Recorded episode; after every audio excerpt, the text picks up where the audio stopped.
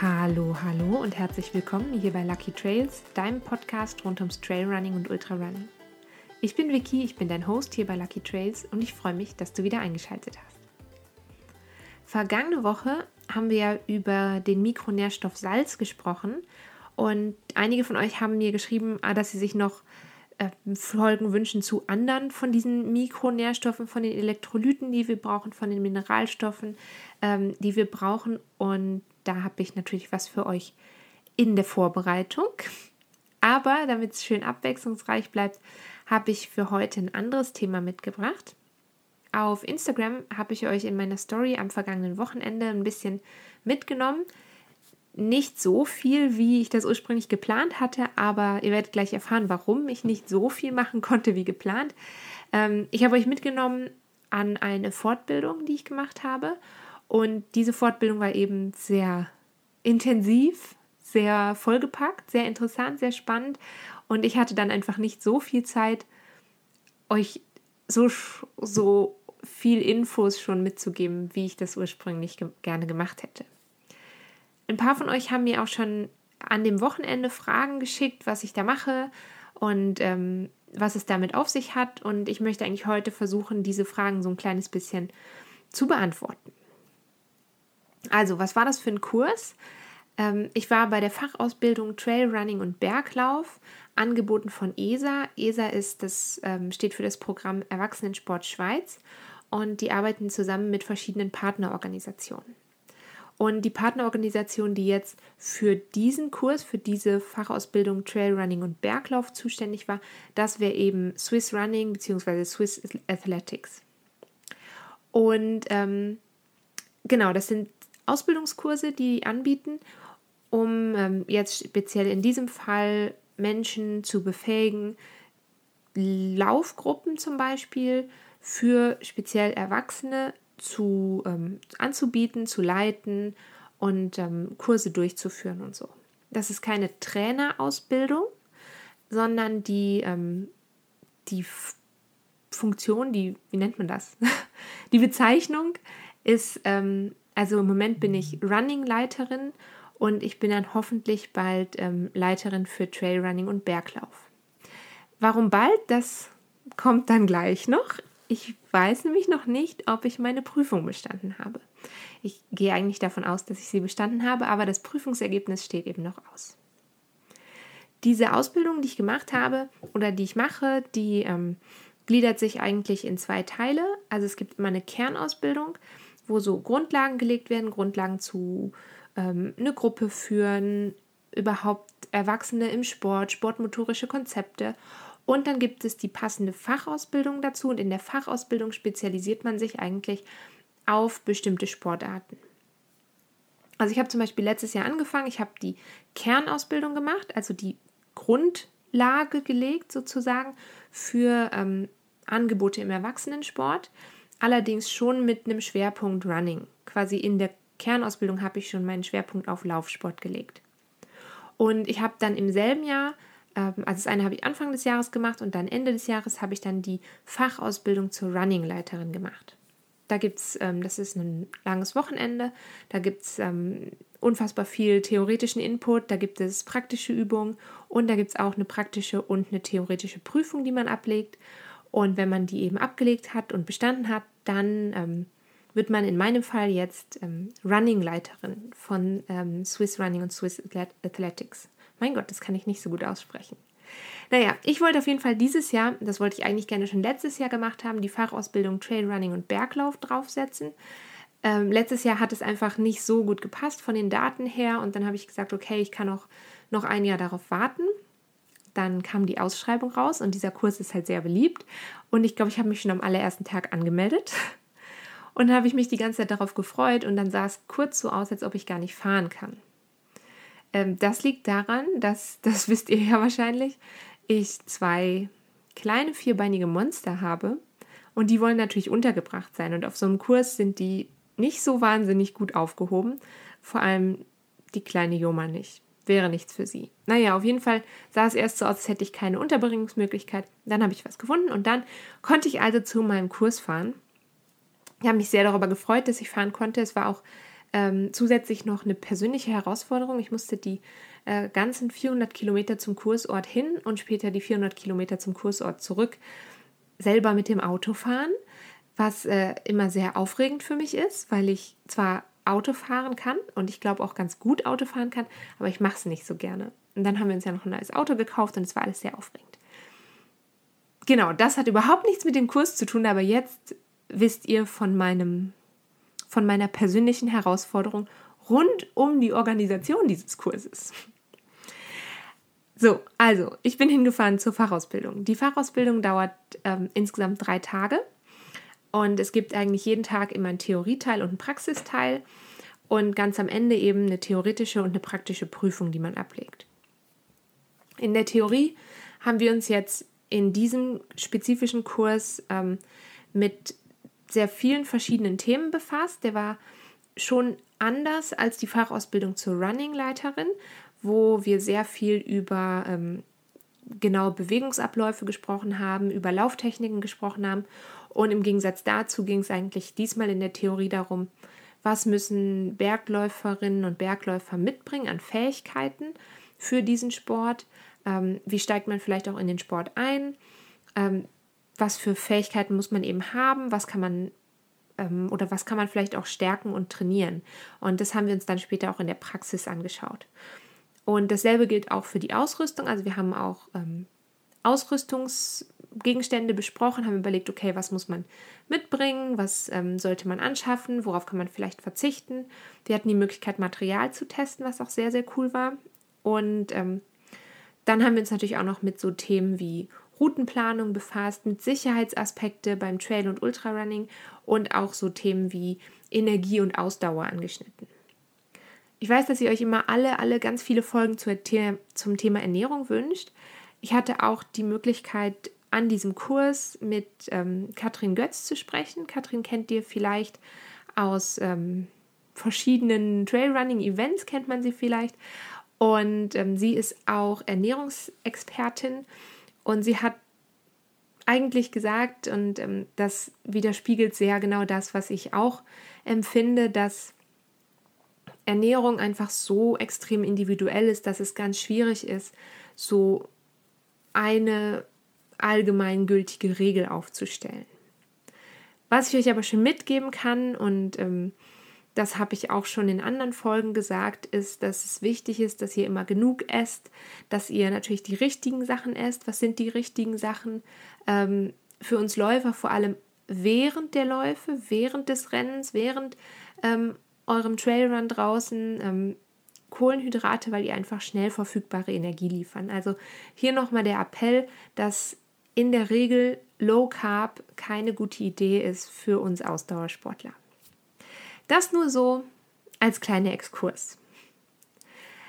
Was ich sehr geschätzt habe an diesem Kurs und auch an ähm, den anderen Kursen von ESA, die ich schon gemacht habe, ist, dass man auch sehr viel Zeit hat für Austausch mit eben den anderen Athletinnen und Athleten, die den Kurs belegen, aber auch Zeit hat, mit der Kursleitung viel zu sprechen. Und wir haben außerdem die Möglichkeit gehabt, alle so unsere Laufangebote vorzustellen. Das sind also zum Beispiel verschiedene Laufgruppen, das sind ähm, Laufferien, das ist ähm, sowas wie Outdoor-Sportangebote aller Arten, wo eben dann auch Trailrunning drunter fällt. Und ich habe natürlich den Podcast vorgestellt. Ähm, und falls jemand aus der Fortbildung jetzt angefangen hat zuzuhören, hallo und willkommen hier bei uns. Ich kann auch jetzt schon verraten, dass ich einige von den Teilnehmerinnen und Teilnehmern für ein Gespräch gewinnen konnte. Also die werden hierher in den Podcast kommen und über ihr Laufangebot und über ihre ähm, eigenen Erfahrungen als ähm, Trailläuferinnen und Trailläufer berichten. Und darauf freue ich mich schon sehr. Aber ich nehme diese Folge ja direkt nach dem Kurs auf. Also ihr müsst euch noch ein kleines bisschen gedulden, bis eben ihr die anderen ähm, Personen aus dem Kurs kennenlernen könnt.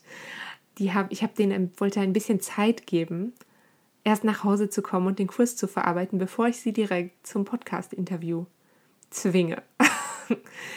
Ähm, genau, das, das so ein bisschen vielleicht zum theoretischen Teil der da passiert ist. Und dann gab es eben immer noch Praxisteile. Und im Praxisteil kann man sich jetzt vorstellen, da wurde natürlich viel gelaufen.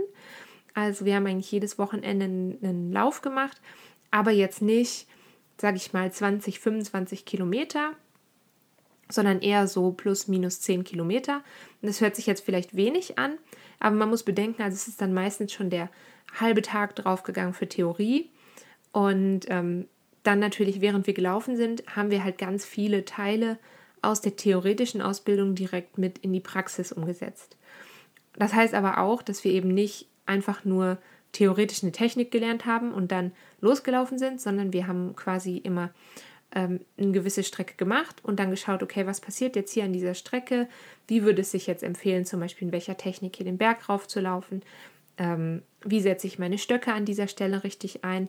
Ähm, zum Thema Trailrunning-Stöcke gibt es auch schon eine Podcast-Folge. Ähm, ich weiß nicht mehr genau, welche Nummer das ist, aber ich schreibe es dir nochmal hier unten in die Infobox.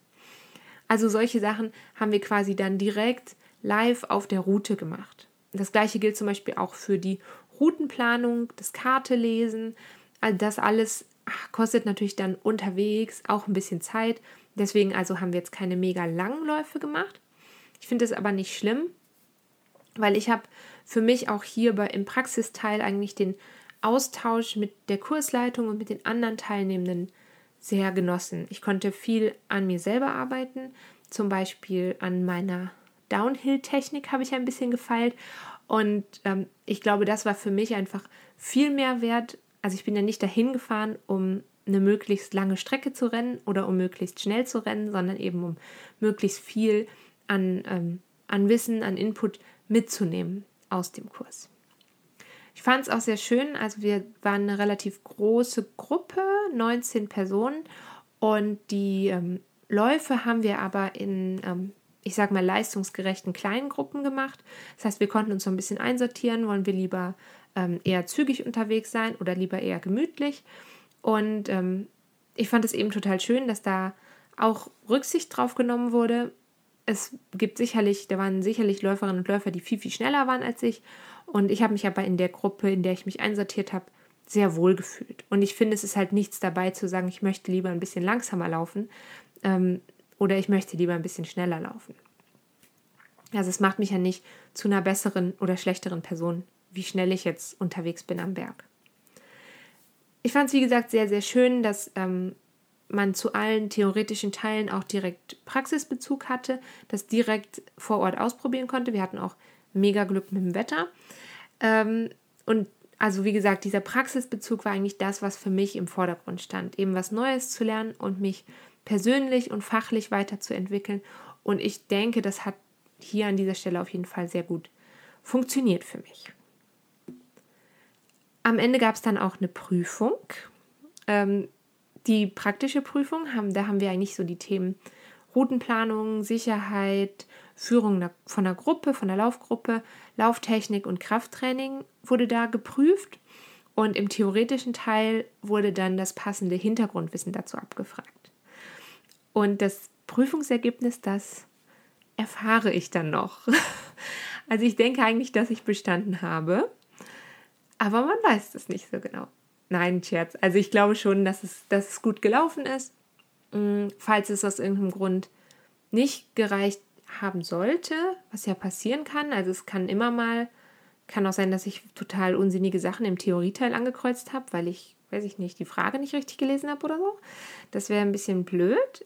Ähm, aber also ich habe trotzdem so oder so, egal wie es jetzt am Ende ausgegangen ist, habe ich für mich total viel mitgenommen aus diesem Wochenende. Und ich glaube, das ist am Ende so auch ein bisschen das, was zumindest für mich dann zählt, dass ich da mit einem positiven Gefühl am Ende rausgegangen bin, mit viel neuem Wissen, mit vielen tollen neuen Kontakten. Ich werde dir natürlich trotzdem erzählen, wie es dann gelaufen ist am Ende. Ähm, bis dahin könntest du eine der Runden, die wir am Wochenende gedreht haben, ausprobieren. Es gibt also heute mal wieder einen Trail-Tipp. Das ist ja schon eine Weile her, dass es einen gab. Und ich habe dir eine Runde mitgebracht, die startet im kleinen Ort Sils-Maria. Sils-Maria im Engadin. Ähm, da fand eben der Kurs auch statt. Äh, wunderschön gelegen auf 1800 Meter plus minus. Man kommt ähm, gut mit dem Auto hin, Es gibt aber auch ähm, eine Bus- und Bahnanbindung, also man kommt bis nach Sils Maria. Ich würde dir empfehlen, ähm, wenn du dorthin fährst, vielleicht auch mehr als einen Tag einzuplanen, weil die Gegend wirklich wunderschön ist und sicher auch dazu einlädt, einen längeren Lauf zu machen als den, den ich mitgebracht habe. Der Lauf, den ich mitgebracht habe, hat insgesamt so circa 8 Kilometer und ungefähr 500 Höhenmeter und der führt auf ein sehr, sehr schönes, ähm, auf einen sehr schönen kleinen Aussichtspunkt, wo man wirklich eine fantastische Sicht hat auf das ähm, umliegende Panorama. Los geht's mitten im Ort auf dem Gemeindeplatz vor der Gemeindeverwaltung in Sils Maria. Da gibt es auch ein Café. Ungefähr da kommst du ganz am Ende auch wieder aus. Also schon mal vormerken: Café mitten im Ort, Kaffee und Kuchenpause danach. Du kannst dich auf dem ersten Stück sehr schön warm laufen. Da geht es quer durch den Ort bis zur Talstation der Focellasbahn. Das sind so, ja, ungefähr ein Kilometer ähm, über Asphaltstraße. Du kannst aber auch schon ein bisschen früher abbiegen, also nicht bis zur Fucellasbahn Talstation zuerst laufen, sondern ähm, über den Wanderweg 53 abbiegen. Der führt dich dann in so einem kleinen Bogen auch zur Talstation Fucellas, aber eben nicht über die Asphaltstraße, sondern direkt über ähm, so eine breite Forststraße. Das geht beides. Unterhalb der Bahn geht es dann ziemlich direkt los in den Anstieg. Erst hast du so weite Kehren auf einer Forststraße und dann kommst du an eine kleine Alp, die ist nicht bewirtschaftet. Da gibt es aber einen Brunnen. An der Alp geht es dann links hoch in einen steilen, aber wirklich sehr schönen Aufstieg. Und da würde ich dir empfehlen, auch auf jeden Fall deine Stöcke gut einzusetzen, damit du gut und kraftvoll da den Berg hochkommst. Und jetzt Achtung, nicht zu sehr auf die Schilder zur Furcellasbahn verlassen. Also wir wollen zwar hoch Richtung Bergstation, wir gehen nicht ganz bis hoch zur Bergstation, aber da kommt dann ein Schild rechts rein, wo Furcellasbahn draufsteht. Und da musst du noch ein Stückchen weiter gehen, da kommt eine große rote Tafel und da steht auch Furcellasbahn drauf. Das ist ein ganz neu gemachter ähm, Trail und der ist noch nicht auf allen Karten drauf. Der ist aber wirklich wunderschön und es lohnt sich, diesen kleinen Umweg sozusagen zu machen. Erst geht es noch ein kleines bisschen bergauf und dann kommt man auf einen wunderschönen Panorama-Trail. So ein richtig, wir haben es äh, einen richtig flowigen Trail genannt. Also man kann schön ins Laufen kommen, herrliche Aussicht nach rechts rüber. Ähm, und dann kommst du so unterhalb der Bergstation an. Und dann kannst du dich eigentlich entscheiden, willst du noch hoch bis zur Bergstation laufen. Da gibt es auch nochmal einen, ähm, einen Brunnen. Oder, das ist das, was wir gemacht haben, wir sind dann einfach noch ein Stück weiter geradeaus gelaufen zum Aussichtspunkt Marmoret. Und von da hast du eben wirklich einen fantastischen Ausblick auf den See, auf die Berge drumherum. Und da lohnt es sich auf jeden Fall auch ein paar Minuten Pause zu machen, einfach mal zu sitzen und zu genießen. Und dann kommt der Abstieg und der Abstieg ist ja immer so das, was mir persönlich nicht so liegt. Aber wie gesagt, ich konnte sehr viel an mir arbeiten. Ähm, ich finde, der Abstieg ist schon etwas anspruchsvoller. Also es ist jetzt nicht einfach eine breite Forststraße, sondern es ist so ein ähm, kleiner Trail, den mehr oder weniger steilen Kehren den Berg runter geht. Ähm, relativ viele Wurzeln, relativ viel Felsen. Aber, wie ich gelernt habe, gut machbar. Der wichtigste Tipp, den ich sicher mitgenommen habe aus diesem Wochenende in Bezug auf Downhill-Laufen war, ähm, immer schnelle und kleine und sichere Schritte machen. Also sicher fühlen, ähm, den Bergab Trail sozusagen annehmen und ähm, einfach sich trauen zu laufen. Ich weiß, dass das super, super schwierig ist. Ich kann das auch nicht super gut. Ähm, aber versuch's mal immer wieder auf einem kleinen Stück, dich zu trauen, mit kleinen, schnellen und eben sicheren Schritten unterwegs zu sein. Und ganz unten im letzten Teilstück von diesem Trail hat es dann so ein paar Treppenstufen. Da musst du gut aufpassen, wenn es feucht ist. Die Treppen haben vorne ja so ein oft so eine Holz, so ein Holzbalken und wenn es feucht ist, dann wird der ähm, sehr rutschig. Und dann kommst du wieder mitten im Ort aus und äh, dann hast du es auch schon geschafft. Also dann hast du schon deine acht Kilometer hinter dich gebracht und ich hoffe, dass dir dieser Trail gefällt. Wenn du den Trail nachläufst, dann äh, markiere mich doch sehr, sehr gerne auf Social Media. Da findest du mich unter lucky.trails und ähm, wenn du es noch nicht getan hast, dann freue ich mich sehr, wenn du diesen Podcast abonnierst und oder weiterempfiehlst. Das kannst du auch, ähm, das habt ihr vielleicht gesehen, es gibt jetzt neu einen Trailer zu diesem Podcast, also innerhalb von zwei Minuten ähm, stelle ich kurz vor, was im Podcast jede Woche passiert. Also der ist nicht jede Woche neu, sondern es geht so ein bisschen allgemein um die Themen, die es gibt. Und ähm, das kann man auch wunderbar verschicken, um jemandem so ein bisschen Lust auf Lucky Trails zu machen. Da würde ich mich auf jeden Fall mega drüber freuen, wenn du das ähm, weiter verteilst. Den Link zum Trail-Tipp, den packe ich dir natürlich unten in die Infobox, genauso wie ein paar Hinweise zu passenden Folgen, wenn dich das Thema aus dieser Folge interessiert hat. Und ansonsten hoffe ich, dass du gesund bleibst. Pass gut auf dich auf und wir hören uns ganz bald wieder. Bis dahin, tschüss!